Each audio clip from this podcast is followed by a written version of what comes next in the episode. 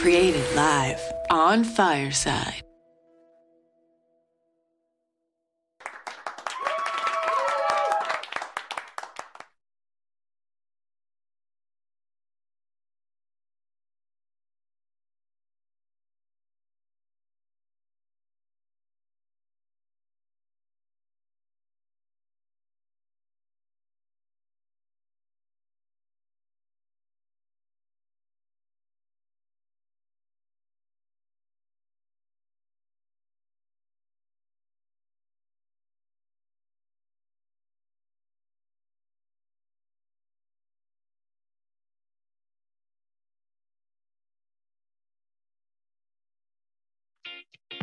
Welcome to Office Hours with Dr. De Veau. We are broadcasting live on the Fortify Network right here on Fireside. We are thrilled to have you here, and we want to invite you all to share the show. Uh, we have a nice audience today. We want you to make sure you go down to the left hand corner of the application right now. Go to Broadcast to the World. That allows you to actually uh, broadcast the show onto other platforms. Uh, we are joined today by uh, by our guest Nicole. Uh, she is uh, Nicole LaPorte, and she is a journalist. And we will be talking about going south, the expansion of southern colleges, and how northern woke students are enrolling on those campuses. But first, we want to highlight some news of the day. Uh, so what we have is why are so many colleges having resetting their tuition? Colby Sawyer College is reducing its price by 60%. So tuition more accurately reflects what students pay. Other institutions are doing the same. This comes to us from Higher Ed Dive. Starting next academic year, Colby Sawyer College will be decreasing tuition, but it's not just having a few hundred dollars off the sticker price. The college is cont- cutting its price from 46,364 to $17,500, a drop of more than 60%. The move, said President Susan Stuebner, is intended to make more to make more students consider attending the private New Hampshire college. Uh, we did a show on this earlier, uh, and we would love your thoughts on this. We are going to continue to monitor this tuition reset trend and see what else is going on out there as far as our uh, institutions of higher education, especially our small colleges uh, and our campuses that are strapped for enrollment, such as up in places like Vermont and other rural locations. Our second story comes to us from Inside Higher Education. Endowment returns are falling for the fiscal year of 2021. Um, According to the article, after booming returns from a red hot market last year, endowments across higher ed have taken a hit this year, with declines seen across the sector. As many colleges begin to make their endowment results available, the numbers coming out show us a tale of two years one up and the other way down, which experts attribute to market volatility. Higher education endowments had a median return of 30.1% in the fiscal year of 2021, but analysts from this year shows declines.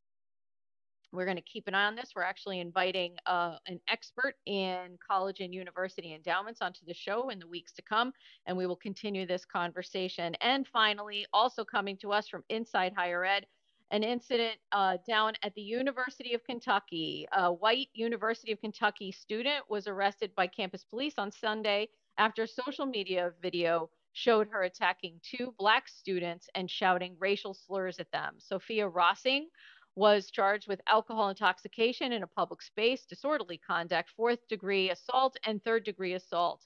Um, her bond was set at $10,000, according to WKYT. Kyla Spring was the first student she is seen attacking, uh, and she was working in a dormitory at the time. She said Rosing appeared intoxicated. Spring asked Rosing if she was okay, and she continued to look at me and she started calling me a racial slur. Um, she bit me along on, on my arm and she punched me in my face. In the video, Rosing uses the slur repeatedly. Um, I'd like to recall back to uh, last uh, year in the first season of uh, Office Hours, we had a great conversation with our colleagues at the George Washington University about how they are changing how they did residence hall staffing. And it really uh, kind of got me thinking about this story uh, because uh, it really shows what should students be doing in residence halls in terms of staffing them. Um, and so I encourage you to I encourage you to please go back and listen to that show. Uh, so today we have Going South, the expansion of Southern Campus Appeal. I'm going to invite Nicole up to the stage uh, and make sure that she can uh, grab the microphone. So, Nicole, you're going to see an invitation to speak. Uh, you will uh, accept that invitation and come on up to the stage, and hopefully, we can uh, get you on up here and we can start the show in terms of getting you. Uh, all right. Am I on? you are on, oh, Nicole. Fantastic. Okay, fantastic. we're going to get this. We are going to get this. All good and right. we and I just invited you to video. So if you want to accept that too, that's fine. If not, we can just keep you on audio only. So thank you, Nicole, for being here, and uh, I really appreciate your time. I absolutely adored this article, but first, let me do a little quick introduction for you. Um, and make sure that we give you all the introduction and hosting that uh, I, I want to be a hostess with the mostest. I want to try my best here. Um, so, our Southern universities and colleges finding a surge of applicants from woke havens on the coasts. In this particular episode of Office Hours with Dr. De Veau, we're going to be joined by reporter Nicole LaPorte, whose recent piece for Town and Country documents how students and parents are seeking Southern campuses where the temperatures as well as campus culture seem to be warmer. Um, Nicole Porte is a Los Angeles based senior writer for Fast Company who writes about technology and the entertainment. Uh, entertainment industries. Um, she previously was a columnist for the New York Times and a staff writer for Newsweek the Daily Beast, and Variety. It's as if she, you know, just knows what I read all the time. Um, she also has developed a strong interest in higher education. Her book, Guilty Admissions The Bribes, Favors, and Phonies Behind the College Cheating Scandal, was published in 2021. Welcome, Nicole, to Office Hours with Dr. De Veau. It's thrilled to have you here. Thank you so much for having me. And just so you know, I would completely, I have no problem going on video, but I'm not getting that request. So I'll just be audio. But thank All you right. so much for having me. Well, I appreciate you being here. So thank you so much. Um, I want to remind people that when you are here, if you want to ask a question, you can do that through the Q&A or you can, um, uh, you can request to come on up to the microphone. Um, and please don't be afraid to use any of the reaction emojis and all that because it allows for us to have a, a more uh, engaging experience. So, Nicole, your background, as I said, you've got some great background in tech and entertainment reporting but you have this uh, not so much a, a, you know a one shot deal with this particular article. Uh, you have that the book about the um, the the uh, admission scandal. What brought you to this idea of wanting to do more with higher education? What interests you about the sector. I'd love to hear more about that. Yeah, so I know it looks it looks a little funny on paper, um, but yes, my background. I live in LA, and my background is covering entertainment, the entertainment business, and then more recently tech tech and entertainment at Fast Company. Um, but I just, you know, a few years ago when the Varsity Blues scandal hit, um, I found it so intriguing for so many reasons, as I'm sure most people did, particularly people on this call. Yeah. And I was sort of in the mood to pivot, and I, I wanted the challenge of a new reporting sort of topic. And so I ended up, you know, embarking on that project and writing the book. And so for a year, I was really immersed in following the scandal and talking to people about it and getting, you know, just jumping into the whole higher ed, um, you know, subject and debate about college admissions. And so that was kind of the start of it. The book came out in 2021. And since then, I have been writing more about it. So for Town and Country, I've done a few stories, you know, because if you remember, so much happened. It was like the varsity blues scandal hit and then COVID, which affected higher ed greatly. Um, and then BLM and the culture wars. Excuse me, I have a dog. Um, and so there was just a lot going on. And so I have started to write about it. And so the most recent article, yeah, is this the you know the idea of of kids not from the south you know suddenly sort of looking at southern schools not so much as safeties necessarily but as places they actually really want to go for a number of reasons. And, and I want to, I'm wondering as you were writing this and, you know, your background with tech and that particular story, one of the things about the Operation Varsity Blues story that always kind of blew my mind. And I remember when it broke, I was working from my home office and several of my, my friends, cause, cause I'm based out of Boston and that's where, you know, all of the announcements came from. Oh, right. Yeah. Legal announcements. And so around here where higher education is basically a cottage industry and you know, we have a lot of friends and colleagues who live around us. Like, are you paying attention to what's happening? Are you paying attention to what's happening? And it's like, what, what, what? And then, um, you know, people at, at some of your more prestigious institutions in the Boston area were literally grinding their teeth going, oh God, please not, I hope we're not one of them. I hope we're not one of them, you know, one of those things. But yes. I think, uh, you know, as I was reading your article in Town and Country about this, this kind of focus on Southern schools, um, and I thought about your your um, about the story about the um, Operation Varsity Blues, and one of the things that was really kind of indicative of that was this idea of uh, prestige and this idea of my child needs prestige. Whereas this article in Town and Country kind of moved into this direction of I'm moving away from not necessarily prestige. And I want to talk to you a little bit about like one of the things I noticed from the articles, a lot of the students and their parents that you interviewed noted that they were in honors programs at these institutions. So that that does add that prestige level. But they were looking for something that was away from that kind of stereotypical grind that comes along with um, going into the admission cycle and the stress and the strain. Um, uh, did you find this to be an interesting kind of juxtaposition between the prestige desire of the Operation Varsity Blues and now into this idea of we want our child to get, or I myself want to get a good education, but I don't want that grind, that that stress. Yeah, yeah, and I think there's a few points to sort of unpack, and but definitely what you're saying is true. Um, but to begin with, I think it's no surprise if you have a student or there's a student who is, you know, the whatever, 1% or 3% and president of the class and, and has a very good shot of going to an Ivy League. I don't think that changes. I don't think that's who we're talking about. Yeah. So that desire for prestige and for super high achieving students, I don't think that's changed. But I do think, you know, due to a variety of factors, there's kind of a weariness amongst families, amongst students, at just what at, at the prospect of, of, of how difficult it is to get into these colleges and and what college looks and feels like post COVID. So for those students who aren't necessarily going to be accepted by an Ivy League, mm-hmm. um, you know, I, th- I think there's just this kind of despair when they look at the numbers and what is Stanford now like 3%.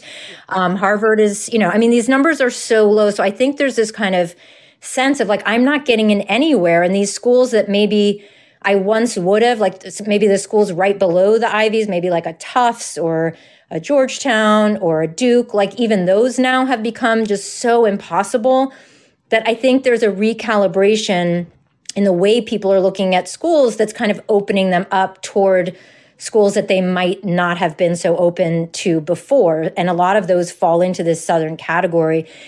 And then, you know, when you factor in the woke, we can get into that later more deeply, but when you, yeah. the so called woke ideology that, that more, as, as conservative families call it, um, that has overtaken a lot of schools, that they're just, they're, they're, they're tired, they're despairing. The kids are, have, are coming off COVID, they're tired, they just want to go to a college where they can, you know, not wear a mask and be outside and have a good time. So I think there's, a lot of things feeding into it but i but i but as far as the prestige i just think those those students that you know any and, and I should say, even the kids that are looking at SMU or TCU, I mean, if you told them they could go to Yale, believe me, they'd go to Yale. So I don't think yeah. the prestige is gone. I just think it's gotten so difficult to get into those top schools that families are really reconsidering what uh, what the quote unquote good options are. And some of those are options that they may not have considered a few years ago. Yeah i, I love what you're saying here. And i think that idea of being a little bit more critical i wonder from the the covid connection one of the things that i i noticed over the last uh, two years was institutions, especially in warmer weather locations, were able to do more in person work. Um, yeah. Whether it be because they decided to put in tents, whether it be decided to they had mask mandates that were not permitted by their governors, et cetera, that they were able to kind of maneuver these ways to do things. And and you know that idea of a life on campus, which came through in your story, um, this idea of life and what does life feel like. You even um, poked some uh, poked at orientation, where one institution, which was I think was Georgetown, had this orientation program where it was very civically minded and it was you know in a very typical way. I mean like when i read this description of what the institution was doing it was very much in the line of we're going to go into the community and do some civic engagement. We're going to talk at a civic level and we're going to heighten our experience. And they and whereas the other institution uh, which I think was Auburn, was like, we're going to have a carnival, you know? like people like, that sounds like fun. I yeah. would rather do that. Um, yes. You know, as you were talking to folks, you know, you, you kind of fell into two areas where people were really feeling connected, which is this feeling of belonging, community, this idea of, I want to be here because there's a spirit. And then there was also the kind of more relaxed, potentially um, political overtones. And today we're broadcasting this on election day, so I think it's it's a little bit interesting. But talk about that spirit, what people were saying they were feeling when they were going into these spaces. And these are people who are from, say, um, you know, suburban New York City, um, places like even down into New York City, people from the Boston metro area, the, the California coasts, where people are a little bit uh, more likely when you actually look at admissions, um, uh, you know, kind of what we know about admissions. Most students, unless you're getting into these elite institutions, go within a three hour uh, travel to their home. Okay, so if you're talking about a Midland or a student going to an open enrollment campus, they're looking at more of a three hour kind of circumference. Whereas uh, what you're talking about in this article are people going a bit farther than that. Um, so, talk a little bit about that kind of uh, that belonging connection to what you heard from your your uh, your subjects who you spoke to. Yeah, I mean, I'm thinking of one young woman I spoke to, and she's probably the best example. And not all of these details made it into the story, but I remember her saying, and she was um, from a New York, a New York City suburb, and you know, very competitive high school, and you know, she said, I don't know if it was junior year or sophomore year, COVID hit. You know, obviously New York had very stringent laws. You know, they were on Zoom. She missed basically a year of school, masks all the time. And then BLM happened. And she said, you know, everything just became so politicized. And she said, look, I'm, I'm a progressive person. I absolutely stand behind BLM. But like she said, her friends, if she didn't put a BLM, you know, the icon that that you could put on Instagram. Like if like if she if she didn't put it up fast enough, people were like yelling at her. I mean, she felt like she was literally being bullied because she wasn't being, you know, politically um I don't know, ag- aggressive. Uh, uh, she wasn't being She's not as politically engaged as the rest of her. Yeah, and she's like, "Look, I'm not against it. I'm for it." But, you know, and so she just she just felt so weary and just felt like and I talked a lot of the kids I talked to also and I mean, granted, some of these definitely were more on the conservative side of the spectrum, but they felt like in the classroom at their schools, you know, if you weren't voicing the most liberal, progressive viewpoint, you would be really like ridiculed or or bullied, or they're they're just that they said that they they didn't feel they could actually have a debate. Mm-hmm. Um, and as, and the election was going on. I mean, everything was just so heightened and so so these particular kids suddenly you know they went on a tour of like auburn or smu and first of all no one's wearing masks. Everyone's outside. Classes are being held. I mean some of the universities down there yeah like you say they brought classrooms outside. They set up sofas. They set up screens. Um, you know, people are playing frisbee. And, you know, and I think there was just such a sense of relief, like, oh my God, I can just put my guard down and talk about what breathe again like there's there's that yeah I, had that kind of feeling when i was reading through the article that people were like i can okay, I can actually feel like I have some kind of weight of the world taking off my shoulder. Yeah. And then the other, the flip side of it, and I get into this in the article, is that, you know, at some of these schools, you're walking into a very opposite i mean sort of the, the polar opposite extreme which which has its own drawbacks for some of these students who are used to living in the northeast or in these more sort of progressive areas because suddenly you know at the height of blm you're at a school that's 61% white. What does that mean? What are those conversations you're hearing? Um, you know there there isn't much there's no diversity. You know you're you're kind of going to you know someone mentioned donald trump's son was speaking or you know i mean you're kind of going from one extreme to the other. Yeah. so there's there's a lot going on but i think for some of these students they just were like i don't even want to go there right now and i just want to like get my education make some friends and you know not be judged for what i am or not doing or saying Yeah. and and one of the things that was interesting to me is is kind of the shift also from some of these college coaches or or consultants who are helping with admissions saying that some of these institutions that were never on the table are now things that they have to become uh, are now institutions they have to become more familiar with because there is a certain level of a demand or at least an interest um, i'm not even going to i'm not going to necessarily say demand but i think that there there's an open kind of opportunity here.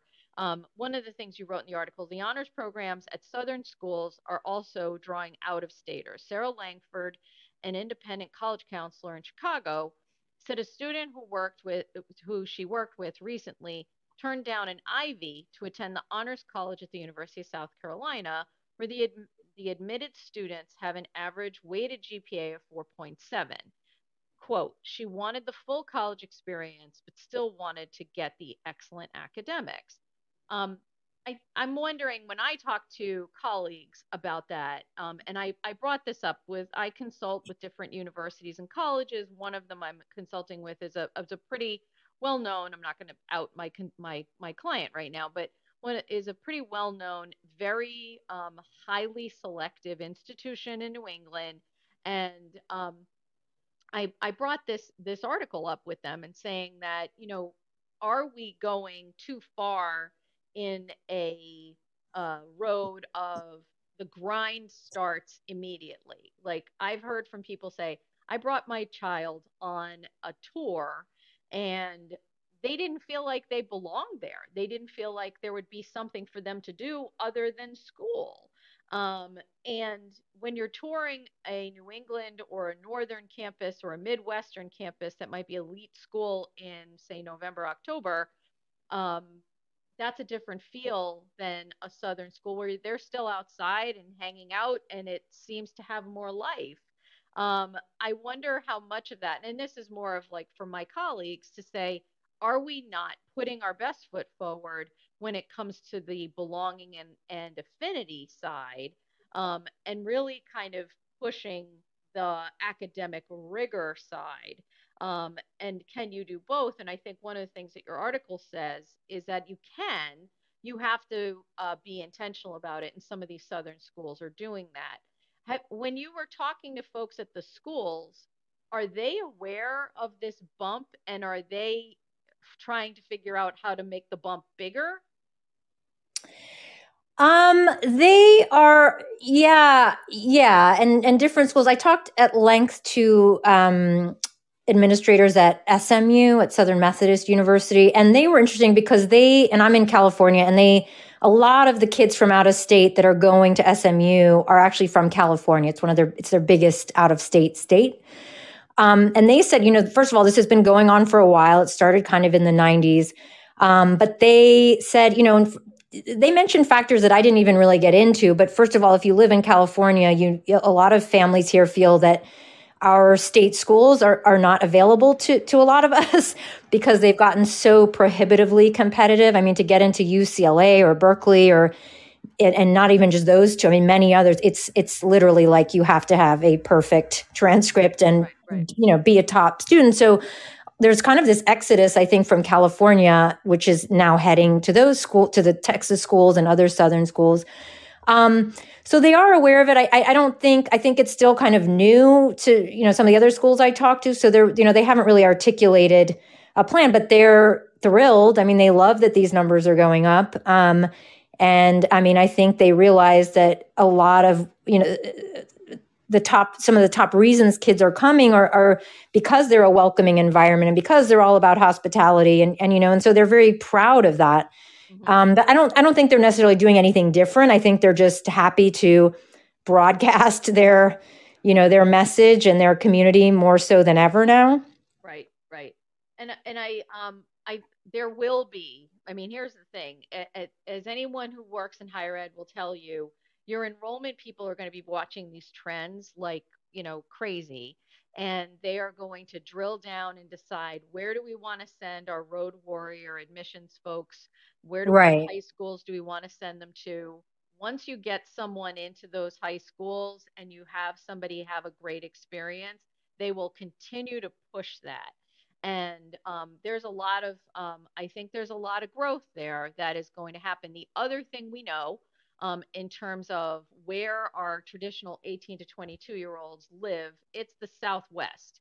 Um, that is where there's actually a buildup. So um, whether it be Southern California or any of the states adjacent, where they may say, you know what, I think I want, I'm at an elite institution, elite uh, private school. I'm not necessarily going to get into some of these other state institutions in California or, or maybe into uh, one of the, the my reach schools that I was looking at. Let's take a look at, at some of these honors programs and I would have to imagine that these college consultants, these college coaches are going to key in on that as well. Um, I, think that uh, another thing I wanted to talk about here is that kind of wokeism um, and drill down a little bit because you did bring up this about this idea of like this tension and not knowing what to say and how to say it. Um, and one of the things in the article that I thought was interesting is there were some students who may not have considered themselves to be highly politically engaged, but once they're on this new campus in this new environment, knowing that Donald Trump Jr. is a speaker or Ben Shapiro is coming to campus, what does this look like for them in terms of finding their political agency? Um, uh, did you uh, did you find that there were some other discussions around that that people may have tried maybe expanded on their uh, comfort level to say you know what in this place i actually can build my political agency or build my political identity in a different way that that is that i wouldn't have had that opportunity at an institution that may not be as um, i'm not going to say balanced because we don't know what the balance looks like but you're not going to see as many um, counter opinions on some of these campuses that are in more progressive leaning locations. Does that make sense? Yeah, yeah. I think the person, I can talk about the student I think you're talking about who I interviewed in the article. And he um, was from Los Angeles. He went to Harvard Westlake, which is one of the top, or probably the top uh, private, you know, um, up, upper high schools here you know, very progressive, uh, or not very progressive, but you know, very what what you would expect at an elite private institution. Um, and he decided to go to SMU, and and I think you know he was he he was a bit aghast, I would say.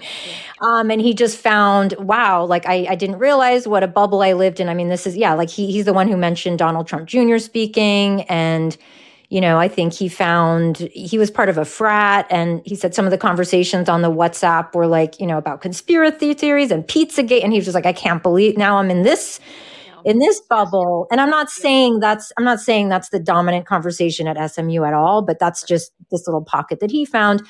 And so he said, look, it did make me much more, yeah, it grew his agency. He then went on, I think he's studying law now, and he's, you know, he's actually very politically engaged.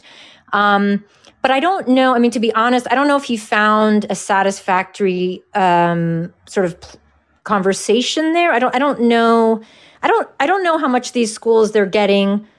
I didn't hear so much that students are getting this great debate where they're sitting there on election night having this, you know, really balanced, you know, and interesting and provocative conversation as much as there's just I don't want to use the word apathy, but there's more like it's just people aren't getting up in arms. I, that, that's more of what I heard. And so, I mean, I do think if you're looking for that really provocative late night discussion about politics. I don't know if these schools are necessarily, we, I don't know if that's necessarily where you're going to find them.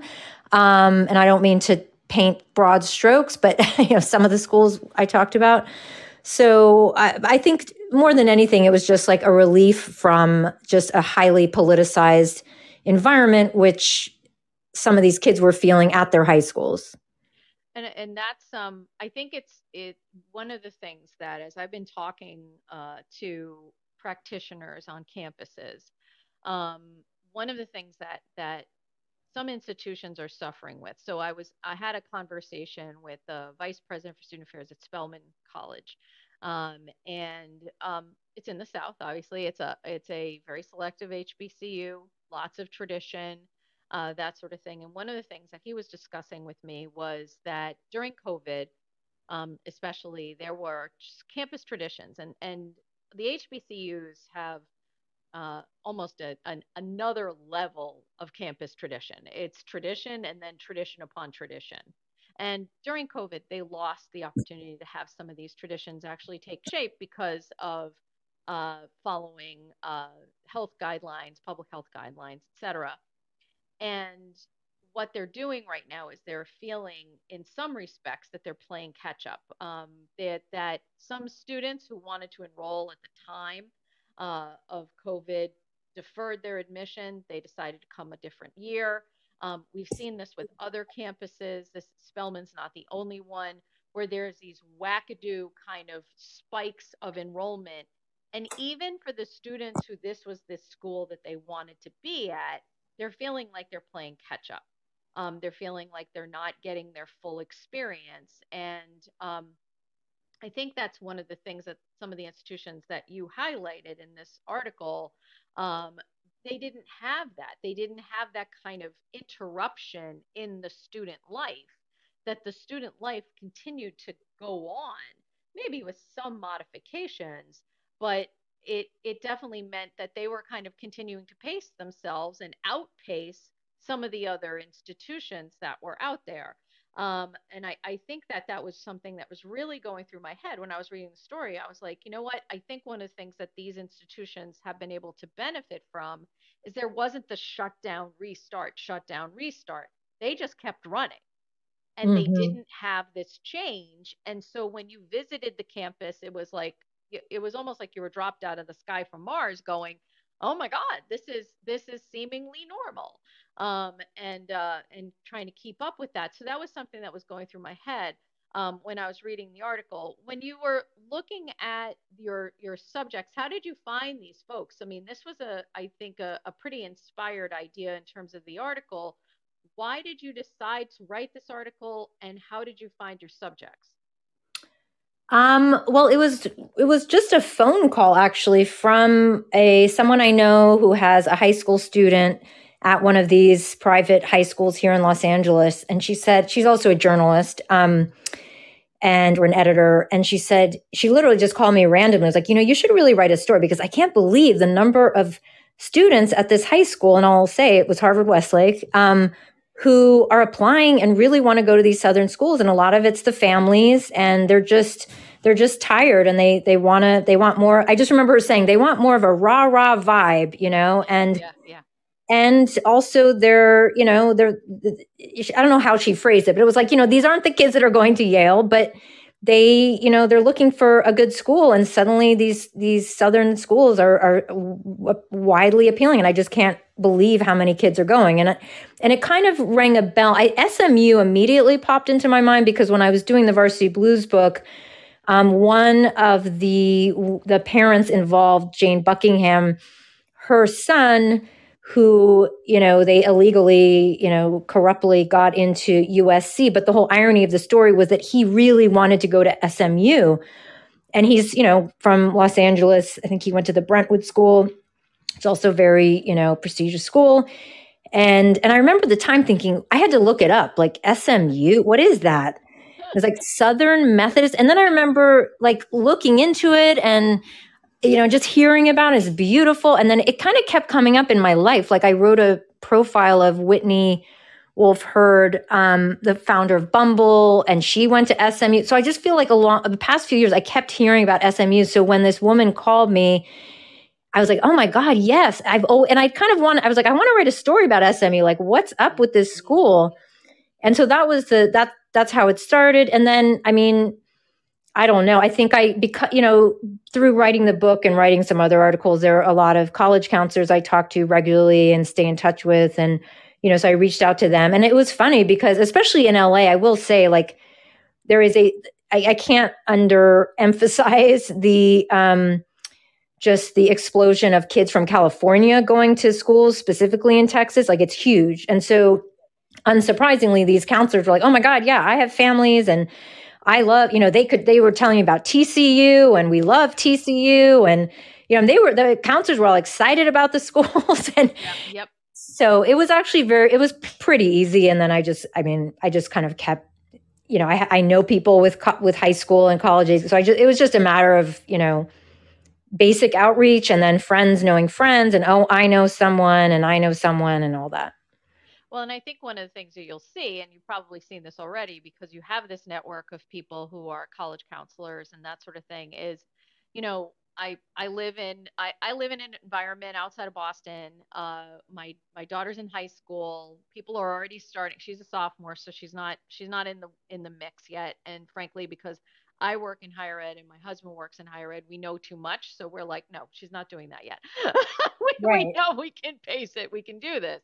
Um, but uh, to be honest with you, you kind of find that your college counselors and your people in a certain mix they say, okay, you've gone to this high school, you've gone to this uh, kind of curriculum. These are the places that are probably, you know, let's look at are you a big school person? Are you a mid middle sized school person? Or are you a women's college person? What are you?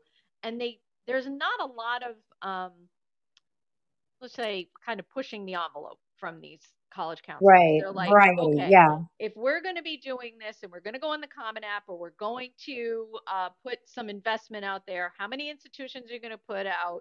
Which ones are you going to apply to, et cetera, et cetera? They're going to go down a pretty common road. And what typically makes me nauseous and angry and all these other things, and I say to people, if you just stop worrying about what is that bumper sticker or that window decal on your car and let your child actually find their way into a place you may find that they are going to apply to institutions that are far different than what you would have prescribed. Um, but the, but we live in a consumer environment and that idea of consumerism definitely makes its way into college searches where students and their parents say, well, what is everyone else doing? And if so and so, why are we doing this? So this idea of colleges, um, you know, that are in Texas, uh, Texas has a lot of state universities, a lot of institutions that are private as well, that are well well known within the state. And like you said, it took a little bit of someone to burst a bubble to say, let's go into Texas and explore and see what might be out there. Um, and it's it's quite interesting to me to see how this has kind of manifested itself in these California schools where people look around and say, well, they went to SMU, they went to TCU. That that sounds like something I can do too. Um, and it's easy to get to, it's easy to connect to. Um, it allows for people to say, all right, I'm going to end. I am not going to uh, overlook this. Lots of times, institutions are only as good as your alumni base. And one of the things I will say about some of these Southern institutions that you outline in the story, whether it be SMU, Auburn, UT Austin, Vanderbilt, they all have exceptional alumni networks. And once you're in a great alumni network, that is is something that's going to be important for you as you graduate and you're trying to network within um, your institution. Did that come up at all? I know that you were talking about the admission side. Any thoughts on maybe the other side of this? Of are you going to be able to find an admission, uh, sorry, an alumni network that allows for you to have a different kind of um, uh, experience to connect? Yeah, I mean, again, SMU, just because I I spoke to them you know at length um, but they they're very proud of i mean that's something i think they have it on their website like how big the alumni network is and how out there. Yeah. Yeah. And particularly, you know, if you want to stay in Houston and get a job, and, you know, obviously Houston's a city that's been on the rise and there's lot, all kinds of industries there now.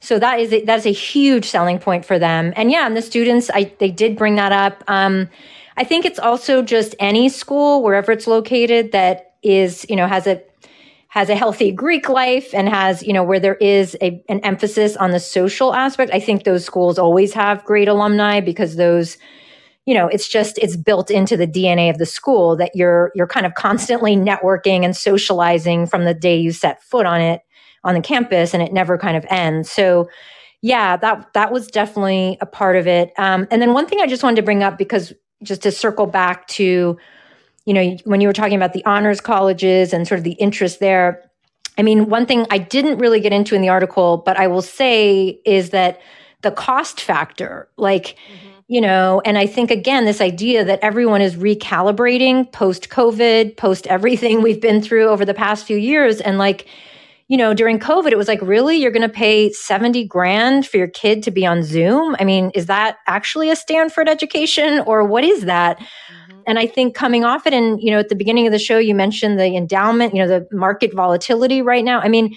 right now, if you, I just think there's a much, probably a much deeper conversation going on about financials when, you know, and, and when you bring up like, what was it, University of South Carolina, the Honors College, and yep. that versus an Ivy. Well, wait a minute, how much money are we saving, and why don't we put that toward grad school? Or, right. you know, I think the cost of these schools obviously the state schools, and there are um, a lot of really terrific public schools in these states, obviously Texas, North Carolina, um, Alabama. Like it's, I, I, think anyway. So just to just to throw in that, I think the finances is also what's tipping the scales here a little bit.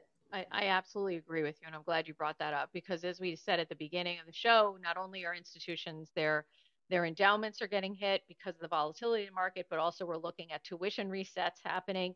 I think that the uh, higher education and the cost of higher education has become completely unsustainable for most people. Like I don't care how wealthy you are. I mean, this is this is bonker donkers that what the what is being charged by institutions, and people are saying, can we get something uh, in terms of the quality of education?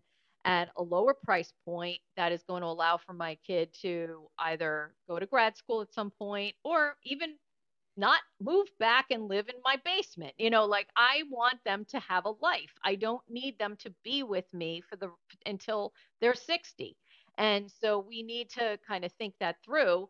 And I think that your point there is super important is that this isn't just about the better weather or maybe a lesser um, tension, tension heavy uh, political climate. Um, this can be more about like, okay, what are we spending? And mm-hmm. let's let's talk about that and what's the value. Um, we are talking to Nicole LaPorte. She's a journalist. She wrote a story um, in one of the more recent uh, uh, editions of Town and Country the story itself is called Southern Exposure. College applicants, including those from liberal northern enclaves, are flocking to traditional southern schools where the vibe is more than rah rah is more rah rah than racial reckoning. It is a new is it a new front in the culture wars or just a twist on an overheated admission cycle? Um, next week uh, on Office Hours with Dr. De Veau, we will be joined by uh, labor attorney Al O'Connell. Um, we will be discussing unionization on campus, uh, what that looks like. We are going to talk about resident assistants, faculty, et cetera, graduate assistants, um, and talk about what, what the labor climate is on college campuses. This is a very important topic. Hope you're able to join us. And then on November 22nd, on Thanksgiving week, we will be joined by several contributors to the book Brave Women at Work Stories of Resilience, including higher education leader Sheila Higgs Burkhalter from uh, Winthrop University in South Carolina. And I hope you can join us. So if you are following me here on Fireside, please make sure you set your alerts so you can get uh, information on upcoming shows when they are posted. Um, uh, I want to talk, Nicole, about. Uh, I think it would be completely inappropriate for us not to talk about the Dobbs decision and how this uh, has come to uh, hit our campuses. We've had several shows where we've discussed what this actually looks like in terms of practice, in terms of providing students with not only uh, health care on campus, uh, in terms of what colleges and universities can post on their websites, what they what services they can provide. One of the things I heard from folks, um, especially up here, and I will I will be very clear, is that I live in a liberal bastion uh, in blue, blue, blue Massachusetts, which is really more purple, but that's another conversation for a different show. Um, but what I hear from folks who have a particular political mindset is my child will never go to a school in one of these red states where uh, women cannot have access to uh, safe and um, available abortion. And I say to them, I said, that's great. You may think that. But ultimately, one of the things that I think we need to be very clear about is that that is a very privileged kind of stance to be at. And ultimately, what I'm hearing from people who work in these environments, they are saying that it isn't affecting their enrollment. It is not affecting the students who would have looked at their institution because of the various reasons. And the students who do enroll fall into the camps of they may have access because their family will get them back to whatever state they need to go to to get the services they provide because they have the financial wherewithal to do it. And the students who are actually hurt are the students who can't afford to find an alternative. Um, as you, I know this was written before. Was this written before Dobbs, or what? Give us an idea of when you wrote this, how it kind of overlapped with the Dobbs decision, and then I'm, we get to a follow up question. Yeah, it was just playing out. I think it had just happened. And so, yeah, I did, I do have some anecdotes in the story and I got some sense of the conversations it was bringing up. But um, it was early on. And particularly when I put that question to the universities, I mean, they weren't really prepared to answer. You know, I mean, they didn't really want it. It was still really unfolding and they were, they were sort of, yeah, it was very fresh. But I mean, yeah, those, yeah, go on. No, go ahead. Nicole. No, I was just going to say, yeah. I mean, the conversations came up, and I have the anecdote in the story where, you know, there's a family in Manhattan, and you know, they've they the the, the father, you know, was just very weary of the the private high school culture that had you know, as, as he saw it, was quote unquote too woke, and he really didn't want that for his kids. So he shifted the college focus away from like I forget what it was, Stanford and Georgetown to like SMU and mm-hmm. some other schools, and the kids or the da- the daughter was on board and so the college counselor was helping them navigate this and then the college counselor told me he you know he suddenly got a text from the daughter after the Dobbs was announced and said there's no way in hell I'm going to a school in Texas mm-hmm. and he said then you know they had the sort of uncomfortable Zoom meeting with the dad on one screen and the daughter on another and it just got sort of not pleasant and eventually the daughter just clicked off and and I don't know what happened. I never I didn't follow up. But um yeah, and then but but but on the other hand you you know these schools you know particularly college campuses as you know are are very different you, you they're, they're it's a it's a totally different climate than you know than the, the sort of what's going on in the state capital, or you know it's, it's very it's not at all it's usually very at odds um, with sort of the greater politics of the state. I mean, look at UT Austin, um, University of Miami, things like that. And I know because I was spending a lot of time just looking on Instagram at you know students and what they were posting, and, and there's there's plenty of activism at a lot of these schools, and so. I don't think the decision reflects the the university's politics. It, it, if anything, it puts them in a kind of uncomfortable place. But um, yeah, so I, I, I did see those conversations start to start to happen. Well, and I think that it's interesting that I, am hoping that at some point we can have conversations about having conversations. Um, and what I mean by that is um, when I look at institutions right now, a lot of colleges and universities, I was just on the faculty at a leadership summit um, where we had college and university students come to Boston this past weekend. Um, it was a two and a half day summit and students came from everywhere from community colleges to state and uh, private institutions all over the country okay so all the way from you know literally uh, Suffolk University was there, and the students literally walked across the street to come to the sessions because the hotel was across from their residence hall, all the way to people who came from California. And what I heard from these student leaders is one of the things that they're struggling with is how do you have uncomfortable conversations? And one of the things that came through in this article to me was um, whether or not one of the things you said earlier was this idea that maybe student activism or maybe some of these conversations weren't exactly happening. But I'm wondering if the maybe the, the soil, the fertile soil, might be uh, actually in a better state in some of these institutions than say in a place like a school in New England or a school in California where there is less tolerance and a perceived less tolerance for difficult conversations where there might be counter opinions.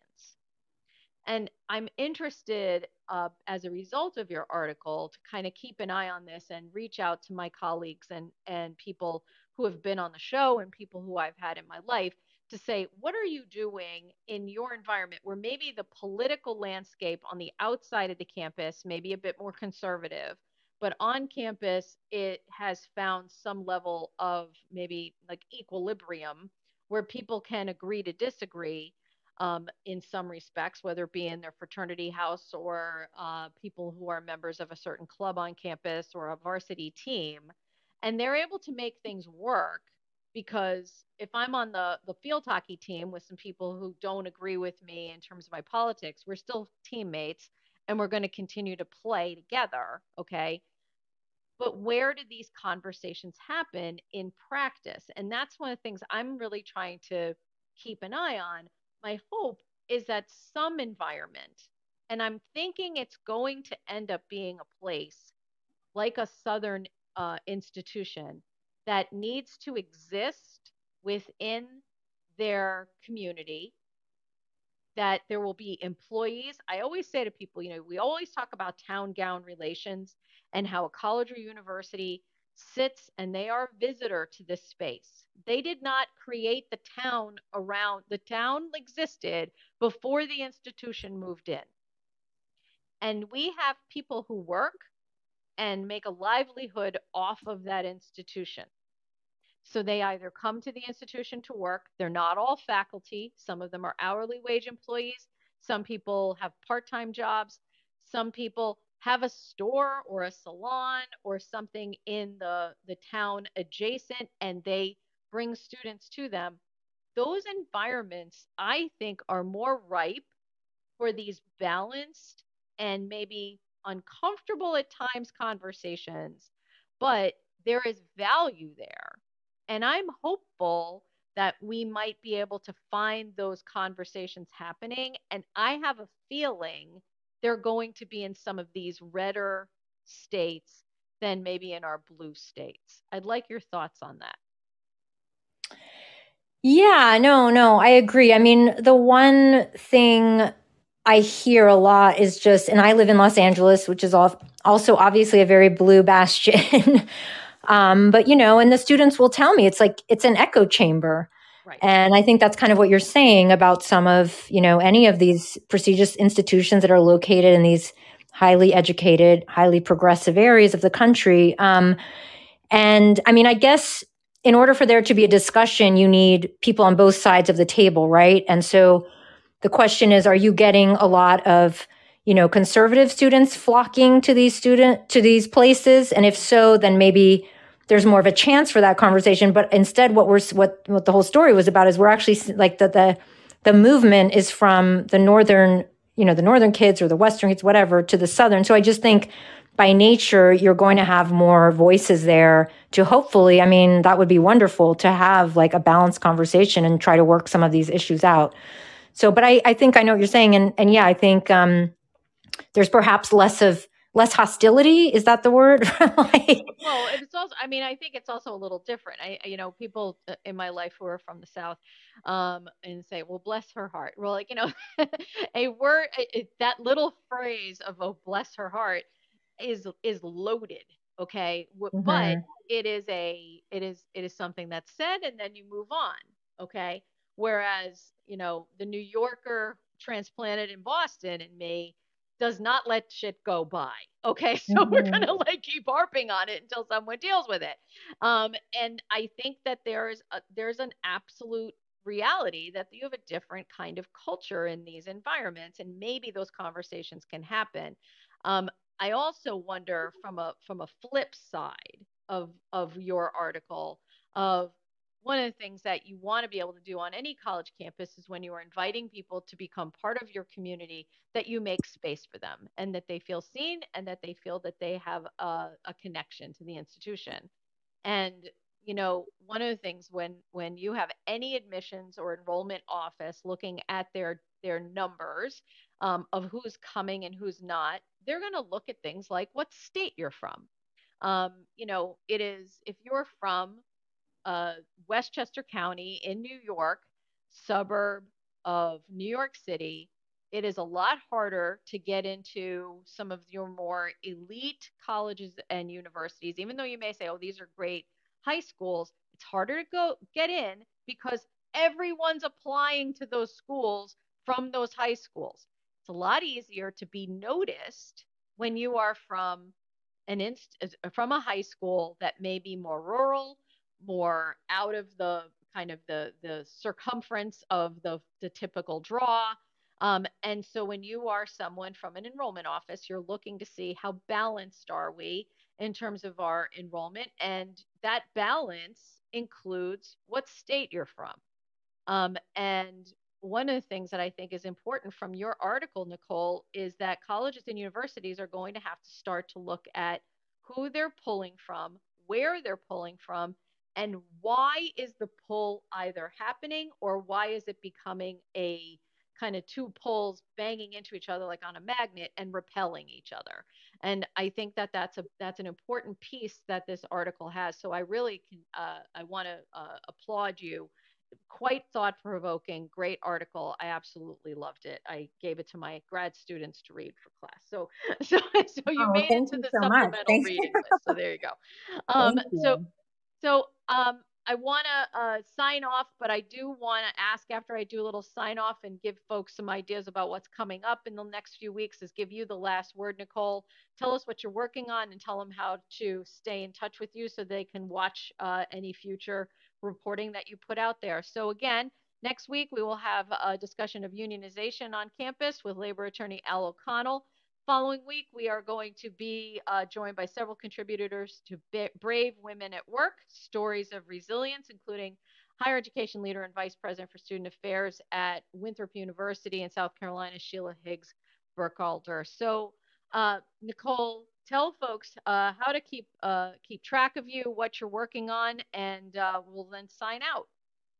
Great. Yeah. And thank you so much for having me. This has been so much fun. And yeah, I feel like there's like two more hours worth of points we, we can we can get into. but um yeah, you can follow me on Twitter. I think it's Nicole LaPorte one. Just look up my name, my photos on there. Um and I am now, yeah, I'm actually working on another story that you might find interesting about legacy preference. And, you know, you obviously, yeah, Amherst made the decision last fall. And so just kind of looking at what you know, how bad is it at, at certain institutions and what's the likelihood of it going away? And, and also, kind of interestingly, how it's tied into the affirmative action um, debate at the Supreme Court, which is likely going to be undone. Um, so, yeah, so lot, lots to discuss in higher ed. very clear in their questioning that affirmative action and legacy they were asking a lot of questions um, yes. about that. And so, yes, I think it's going to be an important article. So, Nicole, thank you so much. And uh, so, you are listening to Office Hours with Dr. De Veau. Thank you for being here. And Office Hours with Dr. De Veau is a live audio broadcast aired and recorded weekly on the Fireside platform.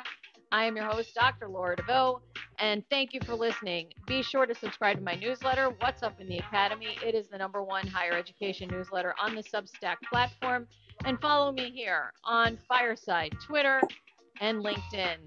Thank you, everyone. Uh, see you next week. And now go out there and learn something. Have a good one, everybody. I'm sorry.